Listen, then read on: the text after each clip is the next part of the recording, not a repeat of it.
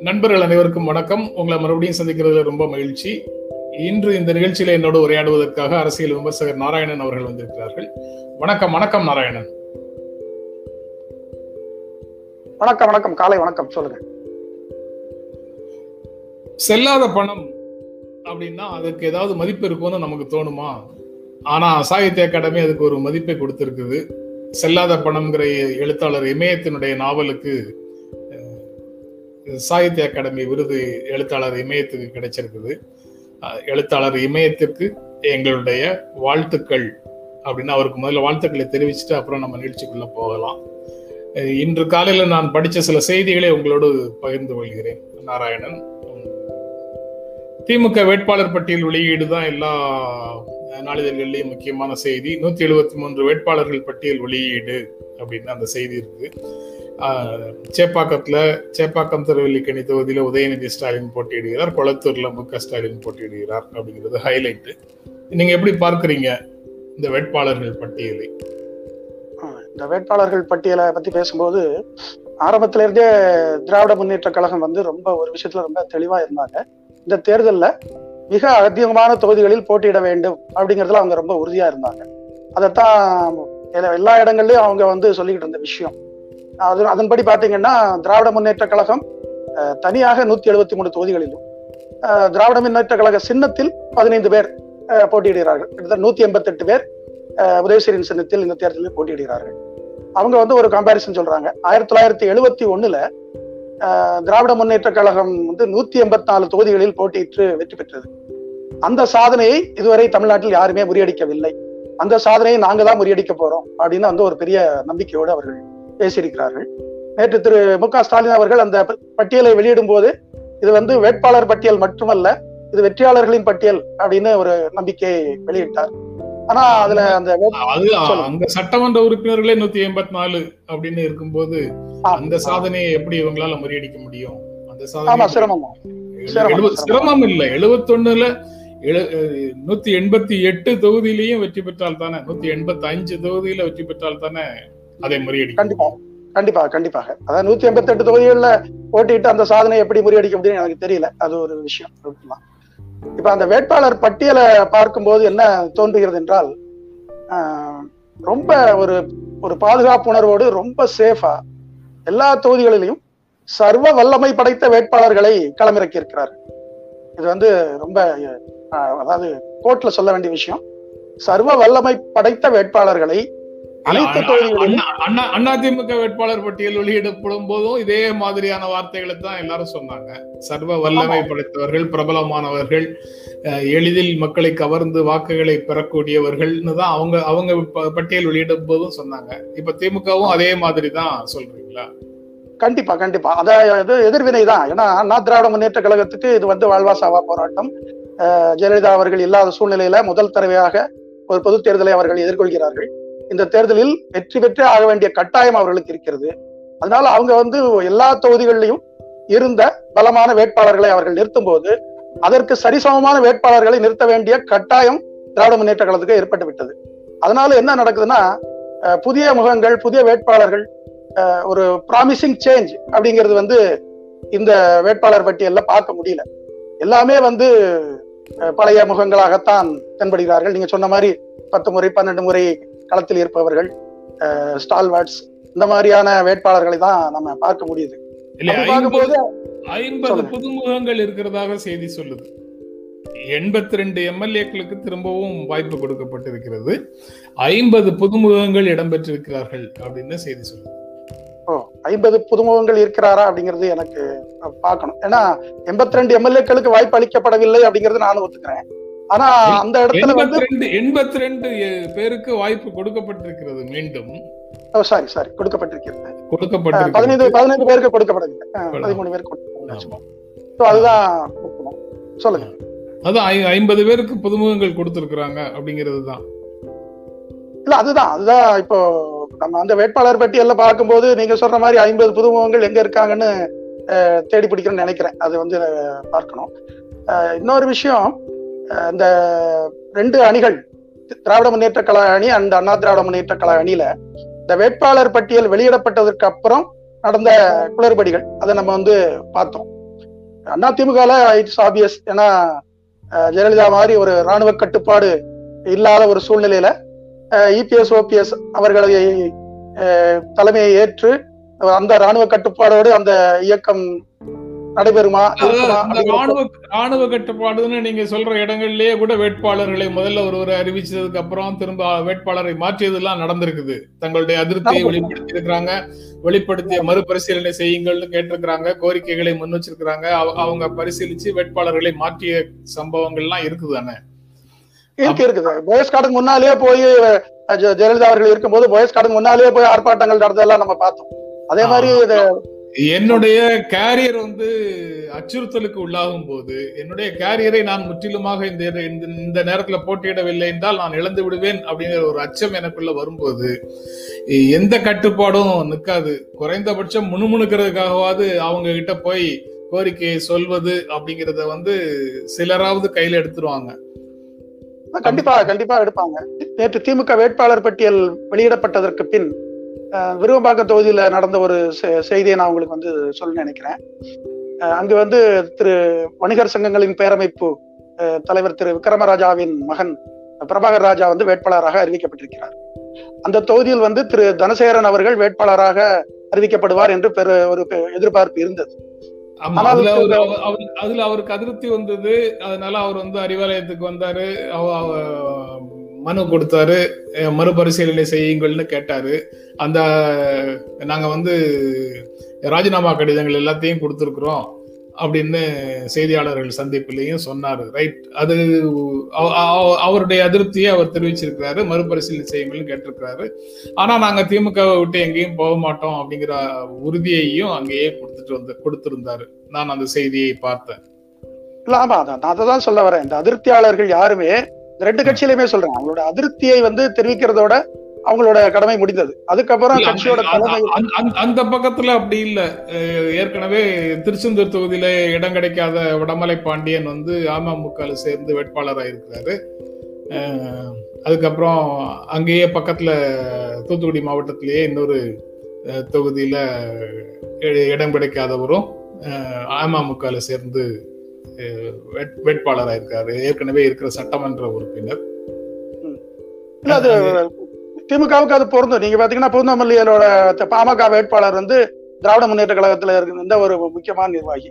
அவர் வந்து தலைமையோட ஏற்பட்ட கருத்து வேட்பாளர் காரணமாக அவர் வந்து கட்சியிலிருந்து விலகி பாமக வேட்பாளராக அறிவிக்கப்பட்டிருக்காரு. அதான் சொல்றேன். அதாவது பாமகல அது இருக்கு. நீங்க வந்து ஜெயங்கொண்டத்துல திரு பால் அவர்களை வேட்பாளராக நிறுத்ததுனால அங்க இருந்த பாமகவோட ஒரு முக்கிய நிர்வாகி வந்து ராஜினாமா பண்றாரு. இது எல்லா கட்சிகளுக்கும் பொதுவான விஷயம் தான் இந்த அதிருப்திங்கிறது வந்து நீங்க சொன்னதான் ஏற்கனவே. எல்லாருக்கும் வந்து ஒரு எய்ம் இருக்கும் ஒரு கனவு இருக்கும். அது வந்து உடைபடும் போது அதனுடைய அதிருப்தியை வந்து எல்லா கட்சியினரும் வந்து வெளிப்படுத்ததான் செய்வாங்க. நீங்க வேணா அர்த்தால இந்த காங்கிரஸ் வேட்பாளர் பட்டியல் வரல வந்ததுக்கு அப்புறம் பாருங்க அங்க என்ன நடக்கும் அப்படிங்கறத நம்ம பல காலமா பார்த்துட்டு இருக்கோம். சோ இது எல்லா கட்சிகளுக்கும் பொதுவான விஷயம். ஆனால் இது எல்லாமே வந்து அதான் நான் அது ஒரு மொமெண்ட்ரியான விஷயம். அந்த நேரத்தில் அவருடைய எதிர்ப்பை தெரிவிப்பார்கள். தெரிவித்து விட்டு கட்சி தலைமை எடுக்க முடிவுக்கு கட்டுப்பட்டு இவர்கள் வந்து மீண்டும் வந்து கட்சி பணியை செய்ய வந்து விடுவார்கள். அப்படிங்கறத கடந்த காலங்களில் நம்ம பார்த்த விஷயம். அதான் இந்த தேர்தலில் நடக்க போகுதுன்னு நினைக்கிறேன் எதிர்பார்ப்பு ஏமாற்றமாகும் போது வரக்கூடிய ஃப்ரஸ்ட்ரேஷன்ல ஏதாவது ஒரு நடவடிக்கை எடுப்பாங்க. அதுக்கப்புறம் சரியாயிடுவாங்கன்னு சொல்றீங்க நூத்தி இருபத்தி ஒன்பது தொகுதிகள்ல அதிமுக திமுக நேரடி மோதல். சென்னையில ஒன்பது தொகுதிகள்ல போட்டா போட்டி அப்படின்னு ஒரு செய்தி இருக்கு. நூத்தி இருபத்தி ஒன்பது தொகுதிகள்ல அப்படின்னு ஒரு நாளிதழ்லயும் நூத்தி முப்பத்தி நாலு தொகுதிகள்ல சூரியனுக்கும் இரட்டை இலைக்கும் போட்டின்னு இன்னொரு இன்னொரு நாளிதழ்லயும் செய்தி போட்டிருக்கிறாங்க. இது வந்து தமிழ்நாடு முழுக்க ஒவ்வொரு தேர்தல்லையும் ஒரு போக்கு மேலிருந்து கீழே வரைக்கும் ஒரு போக்கு இருக்கும் அப்படின்னு சொன்னா ஒரு வேவ் அடிக்கும் அப்படின்னு சொன்னா இந்த நூத்தி இருபத்தி ஒன்பதுல நேரடி போட்டி அப்படிங்கிறது மிக கடுமையான சேதத்தை ஒரு தரப்புக்கும் ஒரு தரப்புக்கு ரொம்ப அட்வான்டேஜஸ் பொசிஷனையும் கொடுக்கும் அப்படிங்கிற மாதிரி ஒரு உணர்வு வருது. அது சரியா? இல்ல அது சரிதான். அதாவது எப்போ வந்து நீங்க அதிகமான தொகுதிகளில் போட்டியிடுறதுன்னு ரெண்டு கழகங்களும் முடிவு பண்ணிட்டாங்களோ இந்த மாதிரியான நேரடி போட்டி அதிகமான தொகுதிகளில் வருங்கிறது வந்து ஆப்வியஸ் அது வரத்தான் செய்யும். இன்னொரு விஷயம் நீங்க சொன்னது ஒரு வேவ் ஒரு அலை வரும். அப்படி இருக்க இருக்கிறதா நம்ம சொன்னோம்னா அப்ப வந்து அந்த பாதிப்பு வந்து மிக அதிகமாக இருக்கும். அது உண்மைதான். ஆனா இந்த தேர்தலை பொறுத்த வரைக்கும் இந்த நிமிடம் வரைக்கும் அந்த மாதிரியான எந்த அலையும் வந்து காணப்படவில்லை அப்படிங்கறத நம்ம பார்க்கணும். ரெண்டு கழகங்களுக்குமே வந்து இது வந்து ஒரு வாழ்வாசாவா போராட்டம் அப்படின்னு தான் நான் பாக்குறேன் அதிமுகவுக்கு மட்டும் இல்ல திராவிட முன்னேற்ற கழகத்துக்கு இது வந்து ஒரு பெரிய சவால். இந்த தேர்தலில் வந்து அவங்க வெற்றி பெற்றே ஆக வேண்டும் அப்படின்னு அவங்க வந்து நம்ம தான் பார்த்தோம். ஒரு கிட்டத்தட்ட மூணு நான்கு மாதங்களுக்கு முன்னாடி இருந்தே வந்து அவங்க திட்டங்களை வகுத்து மக்களை சந்தித்து ஒரு மிகப்பெரிய ஒரு கேம்பெயின் அவங்க நடத்திக்கிட்டு இருக்காங்க. பார்க்கலாம். அவங்களோட நம்பிக்கை வெற்றி பெறுமா அப்படிங்கிறது இன்னும் ஒரு இருபது நாள் இருபத்தஞ்சு நாள் பார்க்கலாம். நீங்க வெற்றி பெறுமா பார்க்கலாம் அப்படின்னு சொல்றீங்க. முதலமைச்சர் பழனிசாமி வந்து முதல்வர் கனவில் மிதக்கிறார் ஸ்டாலின் அப்படின்னு சொல்றாரு. அவருடைய பிரச்சாரத்துல அதை ஒரு முக்கியமான விஷயமாக சொல்றாரு. இப்பவே தேர்தல் நடந்து முடிஞ்சிட்ட மாதிரியும் வாக்குகள் எல்லாம் எண்ணப்பட்டு அவர் மீண்டும் முதலமைச்சர் ஆயி மீண்டும் இல்லை அவர் முதலமைச்சர் ஆகிட்ட மாதிரியும் ஒரு கனவுல ஸ்டாலின் இருக்காரு அப்படின்னு முதலமைச்சர் சொல்றாரு. இதை எப்படி பார்க்குறீங்க? இல்ல அதான் அதான். நேத்து முதல்வர் அவர்கள் நேத்து பிரச்சாரத்தை ஆரம்பிச்ச போது முதல்ல அவருக்கு பேசின விஷயமே இதுதான். முதல்வர் கனவில் ஸ்டாலின் இருந்து கொண்டிருக்கிறார் அப்படின்னு ஆரம்பிச்சு அவர் வந்து அவருடைய பெட் டீமுக்கு உள்ள போயிட்டாரு. இது குடும்ப கட்சி குடும்ப ஆட்சி அதை வந்து திமுக திராவிட முன்னேற்ற கழகம் வந்து திரு உதயநிதி ஸ்டாலினுக்கு வந்து சீட்டு கொடுத்ததை சுட்டி காட்டி இது குடும்ப ஆட்சி குடும்ப கட்சி அப்படிங்கிறத மறுபடியும் ஒரு குற்றச்சாட்டா முன்னாடி வச்சிருக்காரு.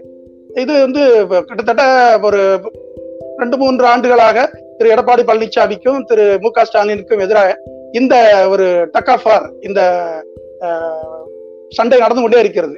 அதுல முக்கியமான ஒரு விஷயம் சொல்லியிருக்காரு. நேற்று பிரச்சாரத்திலையும் சொல்லியிருக்காரு துண்டு சீட்டு கூட இல்லாமல் என்னோடு நேரடியாக விவாதிக்க தயாரா? என் மேடு என் மீது உள்ள குற்றச்சாட்டுகளை சொல்லுங்கள். நான் அதற்கு பதில் சொல்கிறேன். அப்படின்னு நேற்று மறுபடியும் அவர் வந்து அந்த விஷயத்தை பேசியிருக்காரு. ஆனா திராவிட முன்னேற்ற கழக தலைவர் திரு ஸ்டாலின் அவர்கள்ட்ட இருந்து இது சம்பந்தமாக எந்த விதமான ஒரு பதிலும் இந்த நிமிஷம் வரைக்கும் இல்லாம இருக்கு. எதுக்காக பதில் சொல்லணும்? இல்ல நீங்க பதில் இல்லாம இருக்குது அப்படின்னு நீங்க சொல்றீங்களே எனக்கு அதனால அந்த கேள்வி வருது. எதுக்காக பதில் சொல்லணும்? இல்ல ஏற்கனவே ஒரு தடவை பதில் சொன்னாரு. ஏற்கனவே அவர் ஒரு தடவை பதில் சொன்னாரு. என்ன சொன்னாருன்னா அவர் வந்து உச்ச நீதிமன்றத்துல போட்ட வழக்குகள் எல்லாம் வந்து வாபஸ் வாங்கிட்டு வர சொல்லுங்க. நான் வந்து வாதிட தயார். அப்படின்னு ஏற்கனவே அவர் பதில் சொல்லியிருக்காரு. பதில் சொல்லாம இல்ல. இப்ப முதல்வர் வந்து மறுபடியும் அந்த விஷயத்தை மறுபடியும் ராப்ப பண்றாரு. மறுபடியும் கேட்கிறாரு நீங்க வாங்க என் இவ்வளவு குற்றச்சாட்டு சொல்றீங்கல்ல நேருக்கு நேரா பேசலாம் வாங்க அப்படின்னு கூப்பிடுறாரு. அது கண்டிப்பா அவர் பதில் சொல்லணுமா இல்லையா? துண்டு சீட்டு அப்படிங்கிறது தான் அதுல முக்கியமான விஷயம். துண்டு சீட்டு இல்லாமல் வந்து பேசணும்னா நீங்க லெஜிஸ்லேச்சருக்கு வந்து எக்ஸிகியூட்டிவோட சப்போர்ட் இல்லாம நடக்குதா? எக்ஸிகியூட்டிவ் சப்போர்ட்டை நாடித்தானே உங்க ஸ்ட்ரக்சர் நம்ம கான்ஸ்டியூஷனல் ஸ்ட்ரக்சர்லயே எக்ஸிகியூட்டிவ் சப்போர்ட்டோட தானே வந்து லெஜிஸ்லேச்சர் நடக்குது. அப்ப லெஜிஸ்லேச்சருக்கு போறவங்க வந்து எக்ஸிகியூட்டிவோட ஆலோசனைகளை பெற்று அல்லது அவர்களிடமிருந்து குறிப்புகளை பெற்று தானே அவங்க பேசுவாங்க. நீங்க வந்து துண்டு சீட்டு இல்லாம பேசுறோம்னா நீங்க வந்து பெரியாருடைய கொள்கைகளை பற்றி மேடையில பேச போறீங்களா? இல்ல அண்ணாவுடைய கலைஞருடைய எம்ஜிஆருடைய கொள்கைகளை பற்றி பேச போறீங்களா? நாட்டு மக்களுடைய நலன்களை பற்றியும் திட்டங்களை பற்றியும் தான் பேச போறீங்கன்னா புள்ளி விவரங்களுக்கான உதவியை வந்து அவர்களிடமிருந்து பெறுவதில் என்ன தப்பு இருக்குது? சிஸ்டம் அலோவ் பண்ணுது அதை. அப்புறம் இந்த மாதிரி சவால்கள் எல்லாம் வெற்று சவால்களாக பார்க்கணுமா? இல்ல ரொம்ப சீரியஸான விஷயமாக பார்க்கணுமா? இல்ல நீங்க அதை வந்து வேற ஒரு தளத்துல பாக்குறீங்க. நான் வேற மாதிரி பாக்குறேன். முதல்வர் வந்து என்ன சொல்றாருன்னா நான் வந்து ஒரு எளிமையான மனிதன். நான் வந்து மக்களோட கனெக்ட் ஆயிருக்கேன். எங்க போனாலும் மக்களோட பிரச்சனைகள் என்னன்னு எனக்கு தெரியும். எனக்கு வந்து யாரோட துணையும் தேவையில்ல. துண்டு சீட்டு தேவையில்ல. எழுதி வச்சுக்க வேண்டிய அவசியம் இல்லை. என்னால வந்து மக்களோட மனசை புரிஞ்சுக்க முடியும். என்னால எக்ஸ்டம்போரா பேச முடியும் எங்க போனாலும். ஆனா திரு ஸ்டாலின் அவர்கள் எந்த இடத்துக்கு போனாலும் அங்க வந்து இருக்கிற பிரச்சனைகளை குறித்து வைத்துக் கொண்டு பேசுகிறார். அதுதான் குவாலிபிகேஷன் மா சுப்பிரமணியன் சென்னையில உண்டான ஒவ்வொரு தெருவையும் பத்தி பேசுவாரு. அவர் இங்க மேயரா இருந்தப்போ. அவருக்கு அது சென்னை நகரம் முழுக்க அத்துப்படி. தலைநகரத்துல உண்டான அனைத்து விஷயங்களையும் மா சுப்பிரமணியன் பேசினார்னா அவரை தவிர இங்க யாருக்கும் போட்டியிடுவதற்கே தகுதி இல்லைன்னு பொருளா? இல்ல இல்ல நான் தகுதி தகுதியின்மைக்குள்ளே நான் போல. அவர் வந்து முதல்வர் வந்து தன்னை வந்து ஒரு எளிய மனிதராகவும் மக்களோடு கனெக்டா இருக்கேன் அப்படின்னு காட்டுறதுக்கு முயற்சி பண்றாரு. அதுக்குதான் அந்த குற்றச்சாட்டு வைக்கிறார். நான் வந்து அது கண்டிப்பாக குறிப்பு வைத்துக் கொள்ள வேண்டுமா வைத்துக் கொள்ள கூடாதா அப்படிங்கிற விவாதத்துக்குள்ள நான் வரல. அவரோட குற்றச்சாட்டு அதுதான். அவர் வந்து நீங்க மக்களோட கனெக்டா கனெக்டடா இல்ல அப்படிங்கறது அவரோட குற்றச்சாட்டு. சார் கனெக்டடாக இல்லைன்னு சொல்றீங்க. முதல்வரோட குற்றச்சாட்டு சரி. அமமுக மூன்றாம் கட்ட வேட்பாளர் பட்டியல் வெளியீடு நூத்தி முப்பது தொகுதிகளுக்கு பெயர் அறிவிப்பு அப்படின்னு சொல்றாங்க. அப்ப தேமுதிகவோட பேச்சுவார்த்தை முறிந்ததுன்னு பொருள் அல்லது அக்காடு வந்ததுன்னா அதற்கு பிறகு பல தொகுதிகளில் இருந்து வேட்பாளர்களை இவர்கள் திரும்ப பெறுவார்கள்னு பொருள். எப்படி பார்க்குறீங்க? அதுபோக நேற்று கொள்கை தேர்தல் அறிக்கை வெளியீடு நடந்திருக்குது. ஓவைசி வந்திருக்காரு. வீட்டில் ஒருவருக்கு அரசு வேலை கேஸ் சிலிண்டருக்கு மானியம் அப்படின்னு எல்லாம் சொல்லியிருக்கிறாங்க. அதிமுகவும் திமுகவும் அண்ணா வழியில் இருந்து விலகி விட்டன மோடி வழியில் சொல்கின்றன அப்படின்னும் ஓவைசி அந்த கூட்டத்தில் பேசியிருக்கிறாரு. திமுக கூட்டணியில சிறுபான்மையினருக்கு மதிப்பில்லாத சூழல் இருக்கிறது அப்படின்னும் ஓவைசி பேசுறாரு. அவங்க ஒப்போசிஷன் பண்றாங்க. அம்மா மக்கள் முன்னேற்ற கழக தலைமையில இருக்கக்கூடிய அணி வந்து அவர்களை இந்த சட்டமன்ற தேர்தலுக்கு ஒரு பொசிஷன் பண்றாங்க. இது வரைக்கும் அந்த பொசிஷனிங்ல குழப்பம் இருக்கிற மாதிரி தெரிஞ்சது. இப்ப பொசிஷனிங் வந்து நடக்குது. எப்படி பார்க்குறீங்க அந்த பொசிஷனிங்க ரெண்டாயிரத்தி இருபத்தி ஒன்று சட்டமன்ற தேர்தலில் இப்ப நேற்று கிட்டத்தட்ட தெளிவாகிவிட்டது என்று நினைக்கிறேன். ஆறு முறை போட்டி அப்படின்னு நேற்று தேமுதிக தனித்து போட்டி அப்படிங்கிற மாதிரியான ஒரு முடிவுக்கு வந்துட்டாங்கன்னு செய்திகள் இருக்கு. அது உண்மைன்னா கிட்டத்தட்ட எல்லாமே முடிஞ்சிருச்சு. ஆறு முறை போட்டி தமிழக சட்டமன்ற தேர்தலில் இருக்க போகுது அப்படிங்கிறது ரொம்ப தெளிவாக வந்துவிட்டது. அமமுகவை பொறுத்த அமமுகவை பொறுத்த வரைக்கும் அவர்கள் வந்து தினகரன் அவர்கள் மிகுந்த நம்பிக்கையோடு இப்போ இல்லை அவர் வந்து அவர் என்ன சொல்லிட்டு இருக்காரு? எனக்கு வந்து தேர்தலில் ஜெயிச்சு ஆட்சியை பிடிக்கிறதெல்லாம் வந்து நோக்கமே கிடையாது. அதிமுகவை கைப்பற்ற வேண்டும். அதுதான் நோக்கம். அவரோட நோக்கம் வந்து ஆட்சி பிடிக்கிறதெல்லாம் கிடையாது. அதுதான் அவர் பேசிட்டு இருக்காரு. அதுக்காகவே அவர் கட்சி நடத்திட்டு இருக்கான்னு அவர் எல்லா இடங்களையும் எல்லா மேடைகளையும் சொல்லிட்டு இருக்காரு. அதனால அந்த தேர்தல் வாக்குறுதி இதெல்லாம் வெறும் சம்பிரதாயமான விஷயங்களா தான் நான் பாக்குறேன் திமுக ஆட்சிக்கு வரவிடக்கூடாது அப்படிங்கிறதும் அவங்களுடைய லட்சியங்களில் ஒன்று. அந்த தேர்தல்ல இந்த தேர்தல்ல. அதை பற்றியும் அவர் பேசுறாரு. நேற்று மேடையிலையும் பேசியிருக்கிறாரு. அதுதான். அதுதான். நான் அங்க வரேன். நீங்க திரு ஓவைசி அவர்களை பத்தி சொன்னதுனால நான் இப்ப அந்த இடத்துக்கு தான் நானும் வரேன். இப்போ அமமுக எஸ்டிபிஐ அண்ட் ஓவைசி அவரோட கட்சி இதெல்லாம் சேர்ந்து ஒரு அணியாக தமிழக களத்துல நிக்கிறாங்க. இந்த அணி யாருக்கு பாதிப்பை ஏற்படுத்தும் அப்படின்னு நம்ம வந்து பார்த்தா அமமுகவுடைய வாக்குகள் அப்படின்னு பாத்தீங்கன்னா அதுக்கு யாரோட வாக்குகள்? அதிமுகவோட வாக்குகள். அப்போ அதிமுக அணிக்கு அது ஒரு பாதிப்பை உண்டு பண்ணும். ஒரு பக்கம். இன்னொரு பக்கம் சிறுபான்மையினருடைய வாக்குகள் பெரும்பாலும் வந்து பாஜக அல்லாத ஒரு அணிக்கு போகும் அப்படின்னு ஒரு பொதுவாக ஒரு பார்வை இருக்கிறது. அந்த பார்வை சரி என்று எடுத்துக்கொண்டால் இப்ப எஸ்டிபிஐயும் ஓவைசி கட்சியும் திரு ஓவைசி கட்சியும் அமமுக இருக்கிறதுனால திமுகவுக்கு போக வேண்டிய சிறுபான்மையினருடைய வாக்குகள் வந்து குறைவதற்கான வாய்ப்பு இருக்கிறது. அது வந்து அந்த அணிக்கு ஒரு பாதிப்பை ஏற்படுத்தும். அப்படி பார்க்கும்போது நான் அந்த அமமுக அணி எப்படி பாக்குறேன்னா ஒரு ஓட் நியூட்ரல் அப்படிதான் பாக்குறேன் இங்கேயும் ஒரு பாதிப்பு இருக்கு அங்கேயும் ஒரு பாதிப்பு இருக்கு. இது ரெண்டு அணிக்குமே வந்து ஒரு பெரிய பின்னடைவை ஏற்படுத்தி விடாது அப்படிதான் நான் பாக்குறேன் சரி. எந்த ப எந்த பக்கத்துல இருந்து வரக்கூடிய இழப்பு வந்து அதிகமாக இருக்கும் அப்படிங்கிறதுல நீங்க வந்து ரெண்டு பக்கமும் சமமா தான் இருக்கும். அதனால ஒன்றும் பெரிய இழப்பு இல்லை அப்படின்னு சொல்றீங்க. தேர்தல் முடிவுகளை வச்சு பேசும்போது தான் அதை நம்ம உறுதியாக சொல்ல முடியும். கரெக்ட் நீங்க எதிர்பார்க்கறீங்க அப்படி. மக்கள் நீதி மையம் இரண்டாம் கட்ட வேட்பாளர்கள் பட்டியல் கோவை தெற்கில் கமலஹாசன் மயிலாப்பூரில் ஸ்ரீபிரியா சிங்காநல்லூர்ல டாக்டர் மகேந்திரன் தியாகராஜ நகர்ல பழக்கருப்பையா வேளச்சேரியில சந்தோஷ் ஐஏஎஸ்னு வரிசையாக அந்த பட்டியல் இருக்குது.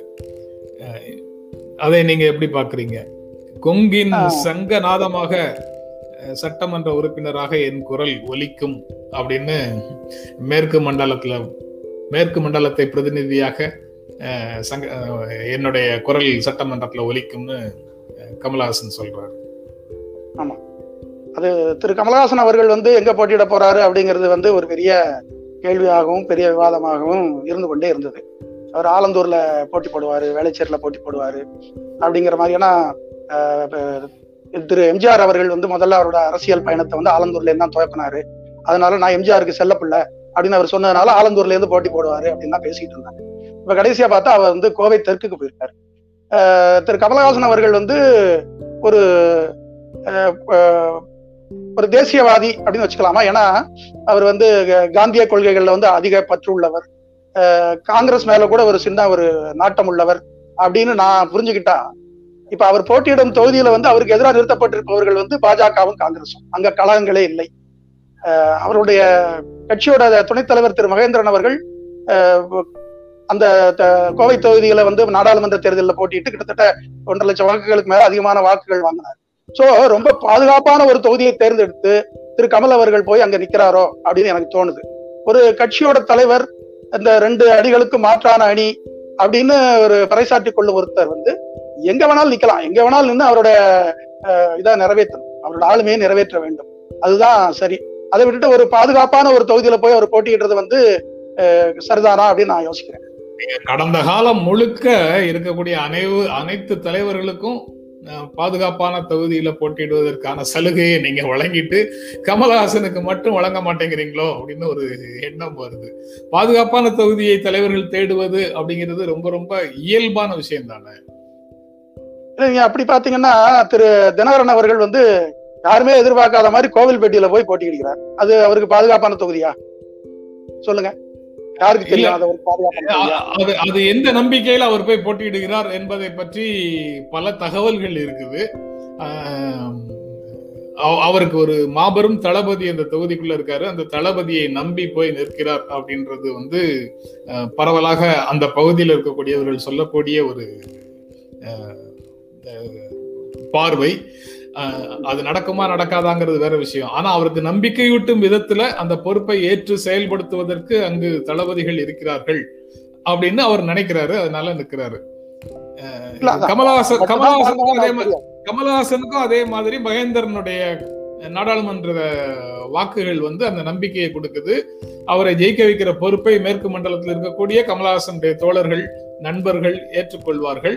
ஏற்றுக்கொள்வதாக சொல்லியிருப்பாங்க. அதனால அவர் நிக்கிறாரு அந்த பாதுகாப்பை தேடி நிக்கிறதுல வந்து ஒன்றும் தவறு இல்லையே இல்ல இல்ல நீங்க நான் என்ன சொல்ல வரேன்னா நீங்க யாரோட வழி தோன்றாலும் அவங்கள வந்து நீங்க வந்து சொல்றீங்களோ நீங்க எம்ஜிஆர் எடுத்துங்க எங்கெல்லாம் நின்னாரு?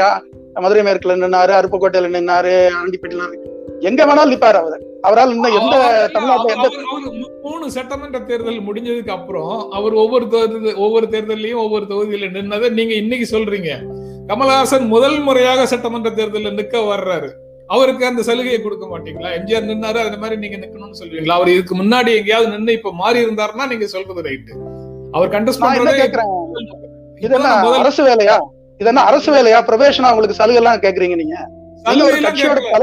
சலுகை சலுகை கேட்கல சார். நீங்க வந்து அவங்களுக்கு எல்லாம் சலுகை கொடுக்குறீங்கன்னு சொல்றேன். பதினஞ்சு வருஷமா அவங்களுக்கு- எலெக்ஷன் கண்டெஸ்ட் பண்ணி முடிஞ்சதுக்கு அப்புறம் ஒருத்தருடைய வரலாறை பற்றி பேசும்போது உங்களுக்கு கிடைக்கக்கூடிய பாயிண்ட்ஸ் எல்லாத்தையும் முதல் முறையாக போட்டியிடுற ஒருத்தர்கிட்ட அப்ளை பண்றீங்கன்னு சொல்றேன். இல்ல முதன் முறையாக போட்டியிடுகிறவர் நான் வந்து எங்க இருந்து வந்தேன் அப்படின்னு சொல்றாருல்ல. நான் யாரோட வழி தோன்றல் அப்படின்னு அவர் வந்து அவர் தன்னை பறைசாற்றி கொள்ளும் போது அதை வந்து ஒரு களத்துல ஏதாவது ஒரு தொகுதியில இருந்து தானே அவர் போட்டி தன்னுடைய போட்டியை தொடங்க முடியும். கண்டிப்பா. அவர் செய்- செய்யறாரு பரங்கி மலையில முதல் முறையாக எம்ஜிஆர் நிக்கிறாருன்னு வச்சுக்கோங்க. அந்த தேர்தல்ல வந்து ஆண்டிப்பட்டியில ஏன் நிக்கலன்னு நம்ம கேட்போமா? ஆண்டிப்பட்டிலாம் பின்னாடி வந்தது. பரங்கி மலையில முதல் முறையாக எம்ஜிஆர் நிற்கும் போது நம்ம வந்து வேற எங்கேயாவது நிக்கிறீங்களா? ஏன் நிக்கல? உங்களுக்கு செல்வாக்கு சென்னையில மட்டும்தான் இருக்கான்னு கேட்போமா? இல்ல இல்ல அதுக்கு முன்னாடி வந்து அவர் வந்து எங்கேயுமே அவருக்கு வாக்குகள் இருக்கு இல்ல நிரூபிக்கப்படவில்லை அந்த அந்த வரலாறு நீங்க பார்க்கணும்ல. இவங்களுக்கு வந்து நாடாளுமன்ற தேர்தல்ல வந்து வாக்குகள் இருக்கு நிரூபிக்கப்பட்டிருக்குல்ல. சட்டமன்ற தேர்தல்ல இதுதானே முதல் முறை. ஆமா. நீங்க ஒரு பக்கம் வந்தா நாடாளுமன்ற தேர்தல்ல அப்படியே இது நடக்காது. இது வேறு. சட்டமன்ற தேர்தலுக்குன்னு பதில் சொல்லுவீங்க. அதை கேட்டேன்னா. ஆனா நீங்க வந்து நாடா இப்போ வந்து நாடாளுமன்ற தேர்தல்ல உங்களுக்கு ரெக்கார்ட் இருக்குல்ல அதன்படி ஏன் செய்ய மாட்டேங்கிறீங்கன்னு சொல்றீங்க. ஓகே அதுக்கு இல்ல இல்ல அதுதான். இப்ப இந்த கேள்விகள் வந்து ஏன் வருதுன்னா நீங்க வந்து ஒரு ரெண்டு அணிகளுக்கு மாற்றுன்னு வந்ததுக்கு அப்புறம் எல்லாத்துக்குமே தயாரா இருக்கணும் அப்படிங்கறதுனால தான் அதை சொன்னேன். அது ஏற்கனவே ஏற்கனவே அவர் வந்து ஸ்டாலினை விமர்சிச்சாலும் தப்புன்றீங்க விசாரி விமர்சிக்கட்டாலும் தப்புன்றீங்கன்னு சொல்லி ஏற்கனவே ஒரு அவரு அவர் எது சொன்னாலும் நீங்க விமர்சனம் செய்வீங்கிறது நடைமுறையில இருக்கக்கூடிய பிரச்சனை. ஆமா நீங்க பொது வாழ்க்கைக்கு வந்துட்டீங்கன்னா நீங்க எல்லா கேள்விகளுக்கும் நீங்க பதில் சொல்லி தானே ஆகணும் அது- அது எல்லாருக்கும் அந்த அந்த அளவுகளை எல்லார்ட்டையும் வைக்க மாட்டாங்க. கமலஹாசனை கடுமையாக விமர்சிப்பவர்கள் எல்லாரிடத்துலயும் அதை வைக்க மாட்டாங்க அந்த அளவுகளை. அவர் ஏற்கனவே சினிமா மூலமாக பிரபலமாக இருக்கின்ற காரணத்தினால அவர் மேல ஒரு கல் எடுத்து போடுறது ரொம்ப ஈஸி எல்லாருக்கும். இல்ல நீங்க சினிமால பிரபலமா ஆனதுனால தானே கட்சி ஆரம்பிச்சீங்க இல்லைன்னா எப்படி கட்சி ஆரம்பிப்பீங்க? அதானே கொஸ்டின் இல்ல இல்ல அதாவது போட்டியில இருக்கக்கூடிய எல்லாரும் சினிமா பிரபலமாக மட்டுமே இருந்து கொண்டு கட்சியை ஆரம்பிக்கல. அதாவது ஒரு நம்ம கண்ணு முன்னாடி நடக்கிற நிகழ்வுகளின் அடிப்படையில நம்ம நம்மளுடைய பார்வைகளை சொன்னா சரியா இருக்கும். முன்கூட்டியே ஒரு முடிவுல இருந்துகிட்டு அதுல இருந்து நம்ம இந்த விஷயங்களை அணுகினால் சரியாக இருக்குமாங்கிறது எனக்கு தெரியல. அவர் பாதுகாப்பான தொகுதியா அதுவும் பாதுகாப்பான தொகுதியான்னு தெரியல அ- அது பாதுகாப்பான தொகுதியான்னு தெரியல. அது சொல்லுங்க. ஏன்னா தேசிய கட்சிகளுடன் மோதும் கமலஹாசன் அப்படின்னு. சொல்றாரு. அப்படின்னு அப்படின்ற செய்தி இருக்கு. நீங்களும் குறிப்பிட்டீங்க. வானதி சீனிவாசன் பாரதிய ஜனதா கட்சியும் காங்கிரசினுடைய ஜெயக்குமாரும் தான் முதன்மையான போட்டியாளர்களாக இருக்கிறாங்க. இரண்டு அணிகள்ல இருந்தோம். அதற்கு பிறகு டிடிவி சைடில் இருக்கிறவரும் சீமான் சைடில் இருக்கிறவரும் இருப்பார். அவர்களுக்கு நடுவில் இவர் போட்டியிடணும். ஒப்பீட்டளவுல நம்ம முதல்ல பேசுனது எல்லாமே திமுக அண்ணா திமுக அந்த இடத்துல போட்டியிட்டால் போட்டி மிக தீவிரமாக இருக்கும்னு முதல்ல எல்லாம் பேசணும் சர்வ வல்லமை புரிந்தவர்களாக அவர்கள் இருப்பார்கள்னு பேசணும் இப்போ வானதி சீனிவாசனும் ஜெயக்குமாரும் அந்த வல்லமை எல்லாம் கொண்டவர்கள் தானா? இல்ல கமலஹாசனை தோற்கடிப்பதற்காக அந்த பெரிய கட்சிகள் வந்து அங்க களத்துல இறங்கி வேறு அது தங்களுடைய கேண்டிடேட் மாதிரி அண்ணா திமுகவும் திமுகவும் அந்த இருவருக்காகவும் வேலை செய்யுமா போன்ற பல கேள்விகள் வந்து அந்த தேர்தலோட அந்த தொகுதியினுடைய தேர்தலோட தொடர்புடையதாக இருக்குது. அப்புறம் புதுச்சேரியில தொகுதி பங்கீட்டுல காங்கிரசார் அதிருப்தி குறித்து கட்சி தலைமையிடம் விளக்குவோம் அப்படின்னு நாராயணசாமி சொல்றாரு. அவர்களுக்கு அந்த திமுகவோடு ஏற்பட்ட தொகுதி உடன்பாடுல கடுமையான அதிருப்தி இருக்குது. இந்த எண்ணிக்கையை ஏற்றுக்கொள்ள முடியாது. திமுகவை விட்டுட்டு தனியாக காங்கிரஸ் நிற்போம் அப்படின்னு இந்த கூட்டத்தில் பலரும் பேசியிருக்கிறார்கள். இங்க மற்ற கட்சிக்காரங்க அல்லது காங்கிரஸே கூட பாரதிய ஜனதா கட்சி இடம்பெறக்கூடிய அணியை தோற்கடிக்கணுங்கிற ஒற்றை இலக்கோட இருக்கிறோம்னு தமிழ்நாட்டுல பேசினாங்க எல்லாரும். ஆனா புதுச்சேரிக்கு அது பொருந்துமா பொருந்தாதான்னு தெரியல. ஏன்னா அந்த கூட்டணியில ஏற்கனவே வந்து அரேஞ்ச்மெண்ட்ல மார்க்சிஸ்ட் கம்யூனிஸ்ட் கட்சிக்கும் இடம் இருக்கிற மாதிரி தெரியல. அவர்களும் தனியாக அவர்கள் போ- போட்டியிடுவோம் அப்படின்னு சொன்ன மாதிரி ஒரு தகவல் இருக்குது. நாராயணசாமியும் இதே மாதிரி சொல்றாரு. ஆக பாரதிய ஜனதா கட்சியை புதுச்சேரியில தோற்க வேண்டிய அவசியம் இல்லை. தோற்கடிக்க வைக்க வேண்டிய அவசியம் இல்லை. தமிழ்நாட்டுல தோற்கடிக்க வைக்கிறது அவசியம். அப்படின்னு புரிஞ்சுக்கலாமா அந்த செய்தியில? இல்ல இல்ல அதுல வித்தியாசம் இருக்காது புதுச்சேரியில வந்து காங்கிரஸ் வந்து ஒரு பெரிய சக்தி. அங்க வந்து அப்ப ஆளுங்கட்சி அஹ், பல தேர்தலில் வென்று ஆட்சி அமைத்த கட்சி. ஸோ புதுச்சேரி காங்கிரஸையும் தமிழ்நாடு காங்கிரஸையும் நம்ம வந்து ஒரே தளத்துல வச்சு பார்க்க முடியாது. இது வந்து கடந்த ஒரு ஒரு- கடந்த ஒரு மாதத்துல புதுச்சேரியில நடந்த நிகழ்ச்சிகள் நமக்கு தெரியும். காங்கிரஸ் வந்து எவ்வளவு தூரம் இன்னைக்கு வந்து பல பலவீனப்பட்டு அதாவது எம்எல்ஏக்கள் வெளியே போயிட்டா நிர்வாகிகள் வெளியே போயிட்டா கட்சி பலவீனப்பட்டு போயிருமான்னு கேட்கலாம். அது ஒரு விஷயம் இருக்கு. ஆனால் வெளிப்பார்வைக்கு கட்சி வந்து மிக மிக பலவீனப்பட்ட ஒரு நிலையில் இருக்கிறது அப்படிங்கிற ஒரு தோற்றம் ஏற்பட்டிருக்கிறது. அப்படி ஒரு தோற்றம் மென்மே கம் அண்ட் மென்மே கோ அப்படின்னு சொல்ற மாதிரி இப்ப என்ஆர் காங்கிரஸ்ல இருந்து காங்கிரஸை நோக்கி வந்தவரும் இருக்கிறாரு அந்த கூட்டத்துல. ஆமா ஆமா. இருக்காங்க இருக்காங்க. நான் இல்லைன்னு சொல்லல. பட் நான் என்ன சொல்றேன்னா காங்கிரஸ் வந்து திமுக கூட திமுகவோடு ஒரு சண்டை போட வேண்டிய ஒரு இடத்துக்கு இன்னைக்கு வந்து நிக்குது. இது வந்து என்ன ஆகப்போகுதுன்னு தெரியல. ஏன்னா தமிழ்நாட்டில் நடந்ததெல்லாம் நம்ம பார்த்தோம். கடைசியில வந்து டெல்லி மேலிடத்துல இருந்து தலையிட்டு அந்த கூட்டணியை உறுதி செய்தார்கள் அப்படின்னு நம்ம செய்திகள்லாம் நம்ம பார்த்தோம். இப்ப அதனாலதான் நாராயணசாமி வந்து டெல்லியை நோக்கி திரும்பி இருக்காரோன்னு எனக்கு தோணுது. ஏன்னா அவரால வந்து பேசி இதை சரி பண்ண முடியல. அவர் பேசி அது எடுபடல. அதனால டெல்லி மேலிடத்துக்கு வந்து அவர் முறையிட்டு இருக்காருன்னு நான் நினைக்கிறேன். கண்டிப்பாக டெல்லி மேலிடம் தலையிட்டு சுமூகமான ஒரு முடிவை அறிவிப்பார்கள் என்று எதிர்பார்க்கிறேன். இன்னொரு விஷயம் நீங்க வந்து மார்க்சிஸ்ட் கம்யூனிஸ்ட் கட்சிக்கு வந்து அந்த கூட்டணியில வந்து இடம் ஒதுக்கப்படவில்லை அப்படிங்கிறது செய்தி. ஏன்னா விசிகே கொண்டு கொடுத்திருக்காங்க சிபிஐக்கு ஒன்று கொடுத்திருக்காங்க. கொடுத்தாரு. சிபிஎம்க்கு கொடுக்கல. அதனால நீங்க வந்து எங்களுக்கு வந்து ஒதுக்க இடம் ஒதுக்கவில்லை என்றால் தனித்து போட்டியிட போகிறோம் அப்படின்னு அங்க இருக்கிற பாண்டிச்சேரி மாநில பொறுப்பாளர் திரு ராஜாங்கம் அவர்கள் அறிக்கை வெளியிட்டிருக்கிறார். ஸோ இன்னொரு ரெண்டு நாள்ல இன்னைக்கோ நாளைக்கோ பாண்டிச்சேரி தெளிவாயிருன்னு நினைக்கிறேன் இல்ல இந்த அறிக்கை வெளியிட்டு இருக்கிறாருன்னு சொல்றீங்கல்ல அங்கதான் அத- தொடர்பாக தான் அந்த கேள்வியே வருது. சொல்லுங்க. இங்கே இங்கே மிகவும் பொறுப்பாக பேசிய மாதிரி ஒரு தோற்றம் இருந்தது இல்ல தமிழ்நாட்டுல இட- இடங்கள் தொடர்பாக. அந்த பொறுப்பு பாண்டிச்சேரியில இல்லையான்னு கேக்குறேன். இல்ல அங்க அது எங்க இருந்தா அங்க BJP is not a dominant partner அப்படிங்கிறது அதனோட அடி அடிப்படையான விஷயம். அங்க வந்து என்ஆர் காங்கிரஸ் காங்கிரஸ் பலவீ ரொம்ப பலவீனமான பதில். தமிழ்நாட்டுல பாரதிய ஜனதா கட்சி மிகவும் வலிமையான சக்தியா?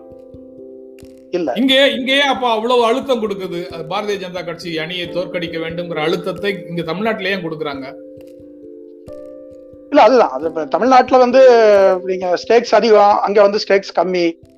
அது இல்லாம வந்து ஒரு கூட்டணி அப்படின்னு வந்ததுக்கு அப்புறம் கிட்டத்தட்ட ஒரு ஐந்தாண்டு காலமாக அஹ் கூடவே டிராவல் பண்ண ஒரு கட்சியை நீங்க வந்து ஒதுக்கி வச்சுட்டு நீங்க ஒரு கூட்டணியை ஃபார்ம் பண்ணீங்கன்னா அது எந்த விதத்துல நியாயம் இல்லையா?